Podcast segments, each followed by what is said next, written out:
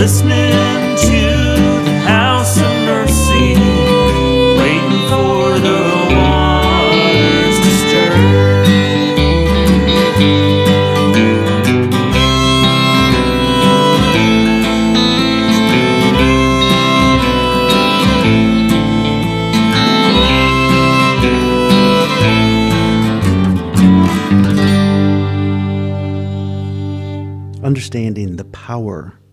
resurrection is simply not possible without some understanding of the weakness of God. Hey, this is uh, this is the House of Mercy uh, Sunday service, and I'm glad that you found your way to it. It's the third week of Lent. Lent meaning 40th, 40 days in preparation of resurrection, spring, and uh, new life. We are uh, very happy to have a guest preacher this week, the Reverend Winnie Varghese. She's a priest at Trinity Church, Wall Street. And before that, uh, Reverend Varghese was the rector of St. Mark's in the Bowery, a historical Episcopal congregation, New York City. She's an excellent uh, preacher and a writer. She's the author of Church Meets World. So thank you so much, uh, Reverend Varghese, Winnie, for sharing with us today. And uh, also, we're lucky to have uh, James Alison, Father James Alison, reading the scripture for us. Please mark on your calendar Easter Sunday, outside, in person, Festival of the Resurrection at House of Mercy. We're looking forward to celebrating that with you. We have great music, like always, and uh, readings, reflections, and uh, yeah, all being together. This is the House of Mercy, and welcome to it.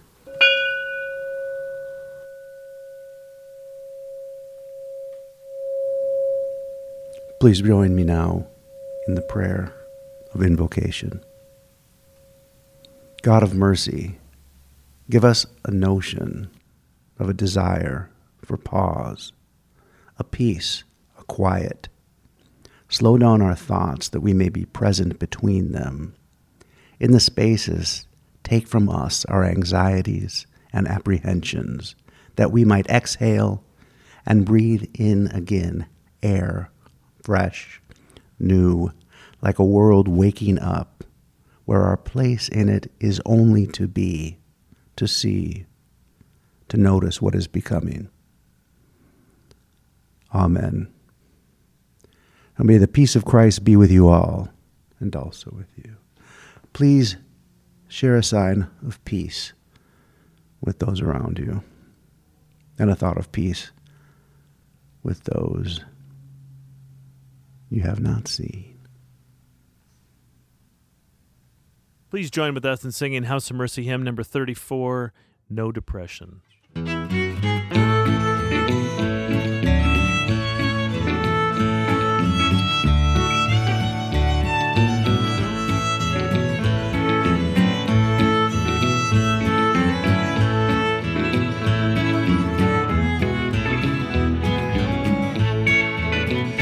Fear the hearts of men are failing. These are latter days we know. For dread depression now is spreading. God's word declares it would be so. I'm going where there's no depression to a lovely land that's free from care. I'll leave this world of toil and trouble. My home's in heaven, and I'm going there. Look up, rejoice, ye holy people. Before this awful time you'll fly, for Christ will come as he has promised. His bride will meet him in the sky. I'm going where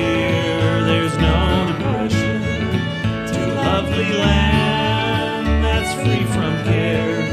I'll leave this world of toil and trouble.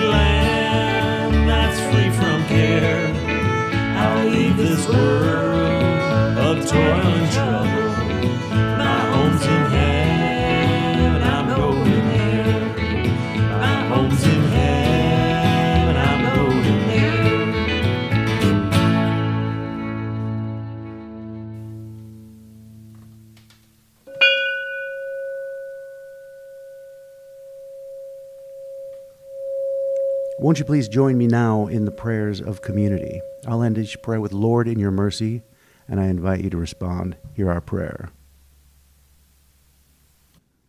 God of mercy, as the days warm and the isolating impulses begin to thaw, something like hope seems possible. As the percentages of the vaccinated grow, something like freedom begins to break loose. As we move through Lent with a resurrection on the horizon, may we feel the permission to yearn. Lord, in your mercy, hear our prayer.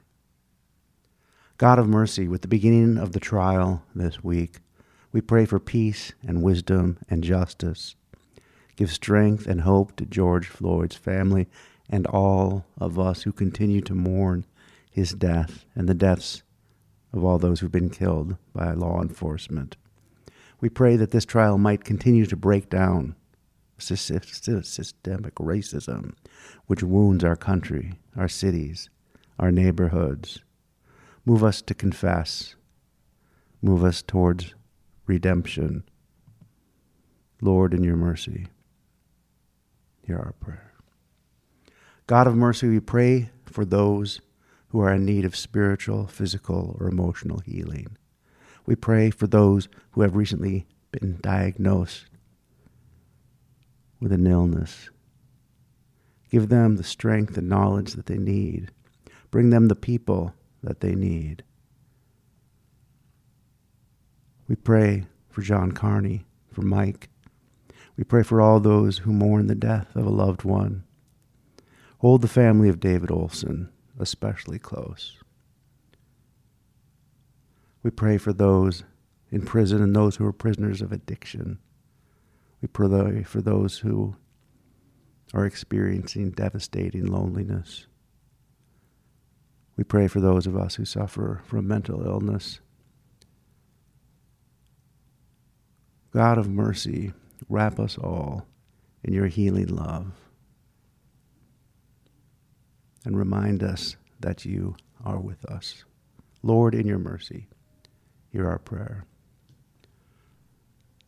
God of mercy, as we move through these 40 days of Lent, teach us something new about confession and repentance, that we find in it not only a deeper understanding of your mercy, but the ways in which it can bring us closer to those we love, how it can reestablish intimacy, how it can ground us and release us from rivalries with the world, and move us towards a fullness of the presence of your Spirit. For we have not always loved you with all that we are, and we have hurt those in our lives, those who move past through our lives, with the things that we have done and the things that we have failed to do. We confess and are confident that you judge us with your grace. Lord, in your mercy, hear our prayer. God of mercy, meet us now in this extended time of silence.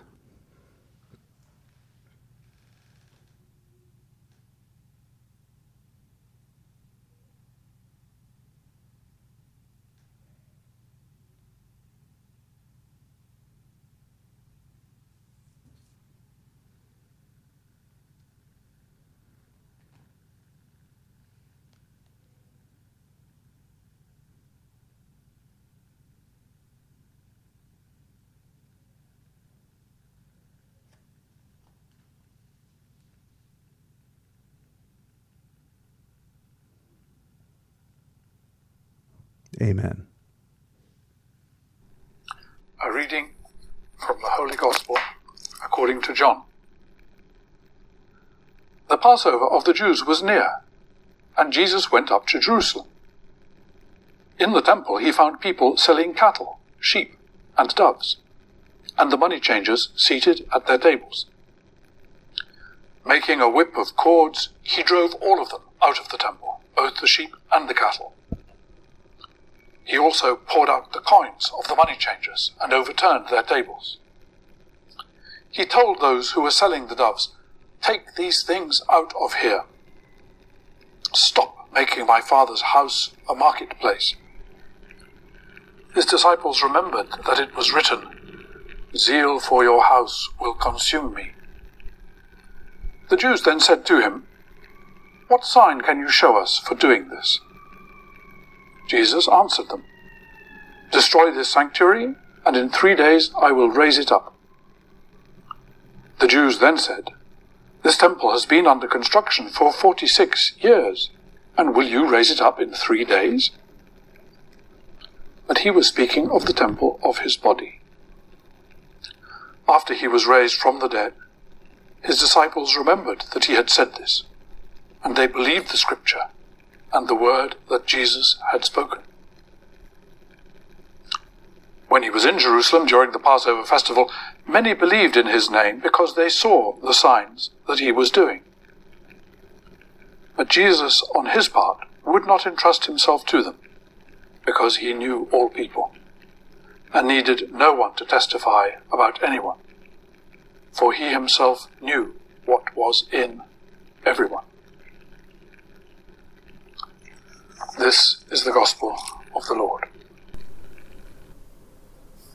For the message of the cross is foolishness to those who are perishing, but to us who are being saved, it is the power of God. Hello, it is a real pleasure for me to record this message for you into the voice memo on my phone.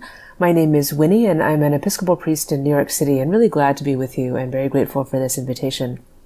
So I first came to New York from Los Angeles in 1996 as a young adult thinking about going to seminary.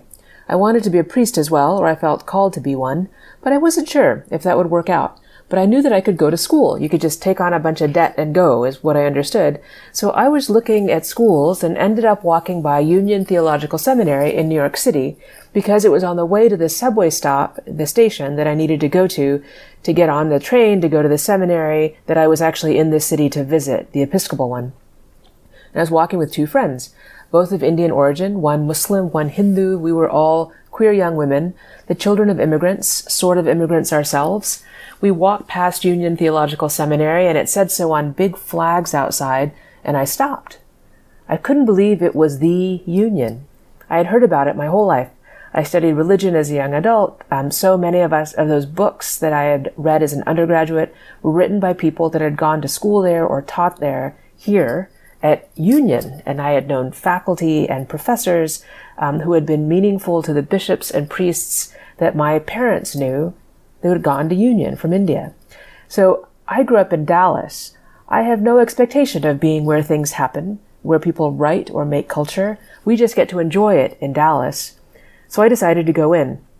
I don't know how, it's not the kind of thing I would normally do, but I sort of couldn't resist. My friend stayed at the door, the place was kind of scary, like a stone fort with some religious things on the outside in the middle of this very busy city. Hugo, whose name I learned later, Hugo was the guy at the security booth inside the door. I had never seen anything like that. This was my first day in New York City. And he said, We're closed. Normally, I would have said thank you, felt really sheepish, humiliated, and left. But I asked if I could look through the glass that I could see just ahead of me and look at the courtyard. And he nodded yes, so I walked by him. I know now that what a great and generous thing it was to let somebody walk by a security booth with no ID, but I didn't know back then. So I looked, and I remember the feeling. It felt like things were crashing down in my mind. The people who had been made by that place, the words of power and of liberation that I had read, Heyward, Harrison, Bonhoeffer, Trible, Cone, Douglas, Tillich, West, Niebuhr, Williams, the scaffolding of my theological imagination, of my salvation, it had all happened here. Hugo, who probably needed to go home, very kindly came out from behind his big desk. He was surprisingly very short, and he reached out his hand. He said, Come back tomorrow. The admissions office opens at nine. I looked down at the hand that he was using to get my attention, and it had that tattoo on the wrist that I had only ever read about in Dallas and Atlanta and Los Angeles. He was a survivor of the Nazi extermination camps, and he had read me exactly right. I nodded at him, speechless, walked out to my friends, told them nothing, got on the subway, went to visit the other seminary, where of course everything was perfect, everyone was polite. I was greeted at the door with a welcome, not a we're closed. But I knew I was going to go back to Union at 9 a.m. the next morning, and I did. And I knew it didn't fit the plan and probably wouldn't work out, but I couldn't stay away. I overheard someone say recently, when flesh renews itself, it is the scar that remains. It was the kind of factual sentence in a podcast like this one that strikes you sometimes. I repeated it to myself to remember to write it down later, so it's probably not exactly right, but it was something like, when flesh renews itself, it is the scar that remains. Our salvation, our liberation, is worked out in that scar place. It isn't necessary anywhere else. Jesus reveals it in his own body's scars. It is a foolishness, isn't it? Who would choose a wound? Or maybe more effectively, who would allow anyone they love to be harmed? Who would not protect or prevent harm to others if they could? Of course, in the great systems that we live in, lots of harm is caused all the time, but really personally, right? And it seems to be that our tradition tells us that harm will come. Those systems are the ways of the world. We will be harmed by them. People will be harmed by them. We will be scarred. Do not be ashamed of those scars, our tradition tells us. Those will be your guides to your own salvation. That is where we need salvation. Something greater than healing, salvation. The work of the universe to take you in as you are, as Mary Oliver says, your place in the family of things. Looking back, that was what drew me to union. And maybe you to this community, most of us to our religious communities. All of those people speaking from their scars. Those books about liberation theology told stories like one I was trying to tell or make of myself, but couldn't find words for. I didn't know we got to say those words or how we, how, if we did, that they fit together. How do you make a narrative of this life? Here were people saying who they were in the eyes of their creator, imagining together a world better, more whole, more right than the world in which they had made their lives bringing the great traditions of biblical scholarship and theology and history to bear on their scars, as if their lives mattered, assuming they did, and literally marking the path of liberation for so many of us in their seeking. I was told in the invitation today that if I just wanted to talk about Pauli Murray, I could do that. I always want to talk about Pauli Murray, um, but I also wanted to say a little bit about the reading, so I'm going to talk about Pauli Murray. What I know about my life is that when I have the choice between foolishness and honor, foolishness is always the right choice. Now, I don't always get that choice and I don't always get it right, but when I do, when I am in a place where Hugo might be in a place to offer a hand, that is always the right place. Pauli Murray was the first black woman ordained a priest in the Episcopal Church. Our church did not ordain women until 1976, to our shame. She was ordained in 1977, as early as possible practically, she attended that other seminary that I visited that day, and if I had known that at the time, I probably would have made a different choice. Pauli Murray was 66 when she was ordained. It was her true vocation, her biographers say. Pauli Murray was a black woman who grew up in North Carolina. She left extensive diaries, was well published. You can find a lot to read about Pauli Murray if you haven't already. Pauli Murray struggled with her gender, having herself hospitalized at times in her life it is not clear to me what pronouns to use or how to go back in time and figure that out, but it is clear that it was a place of extraordinary pain, pain inflicted by the world, I would say, but pain, and that's how she writes about it. She was also a founder of the National Organization for Women, which is why I'm using her, but know that that is contested. Like many Episcopal priests, I feel the name Pauli Murray has followed me in my life in the church. When I was being made rector of St. Mark's in the Bowery on the Lower East Side in Manhattan, a church warden brought me a little red file folder that said Pauli Murray across the top. I couldn't believe it. It was a file of Pauli Murray's correspondence with the rector and some articles and the funeral program of Murray's longtime companion. She had been a member of St. Mark's. I literally kept a photo of Pauli Murray on my desktop from back before that was a name for your computer screen, and then I put a digital image up on the corner of my computer screen. I couldn't have told you why when I started. Our church is small, so in the ensuing 20 years, I've met lots of people that knew her. She was difficult, is the takeaway. She was a brilliant legal thinker. She concretely changed the world in her time. But more than anything for me, I'm not a lawyer. It was her actual living, as though she had been created on purpose, even in the places that she struggled with who she was. The wounds that the world imposed were wrong and to be settled by better law. The internal torment that the world imposed about gender were wrong. She could imagine a better way. A true plumb line in which every move had to do with the most personal details of her own life.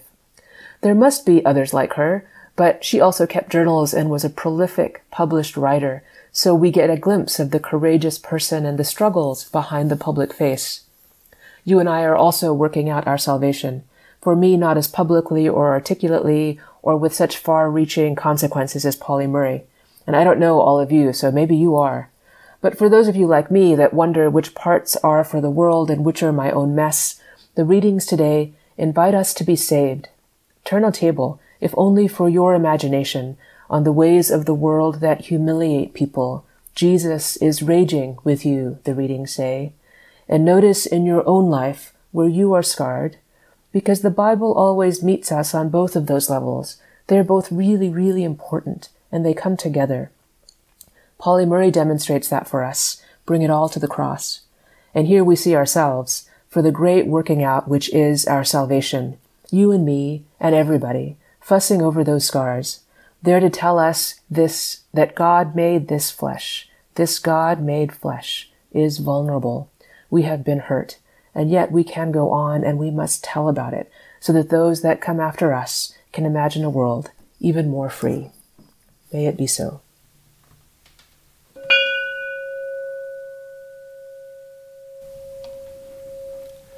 This is the Lord's table, and all are welcome. On the night before he suffered, our Lord took bread, gave thanks, and broke it, saying, This is my body given for you. Take and eat. And in the same manner, after the meal, he took the cup and said, This is my blood poured out for you for the forgiveness of all sin. As often as you do this, do so in remembrance of me.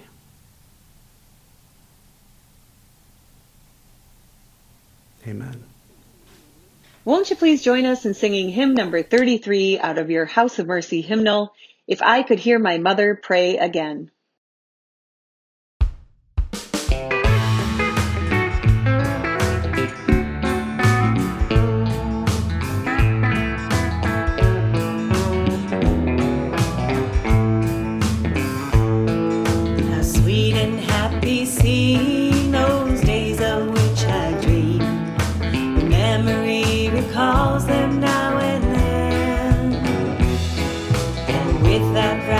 Sweet,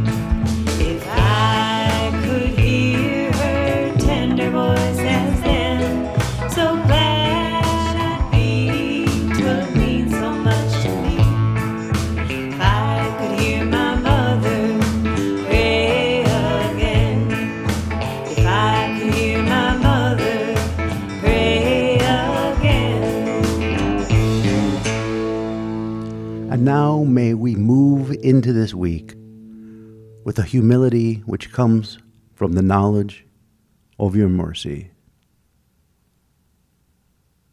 Amen.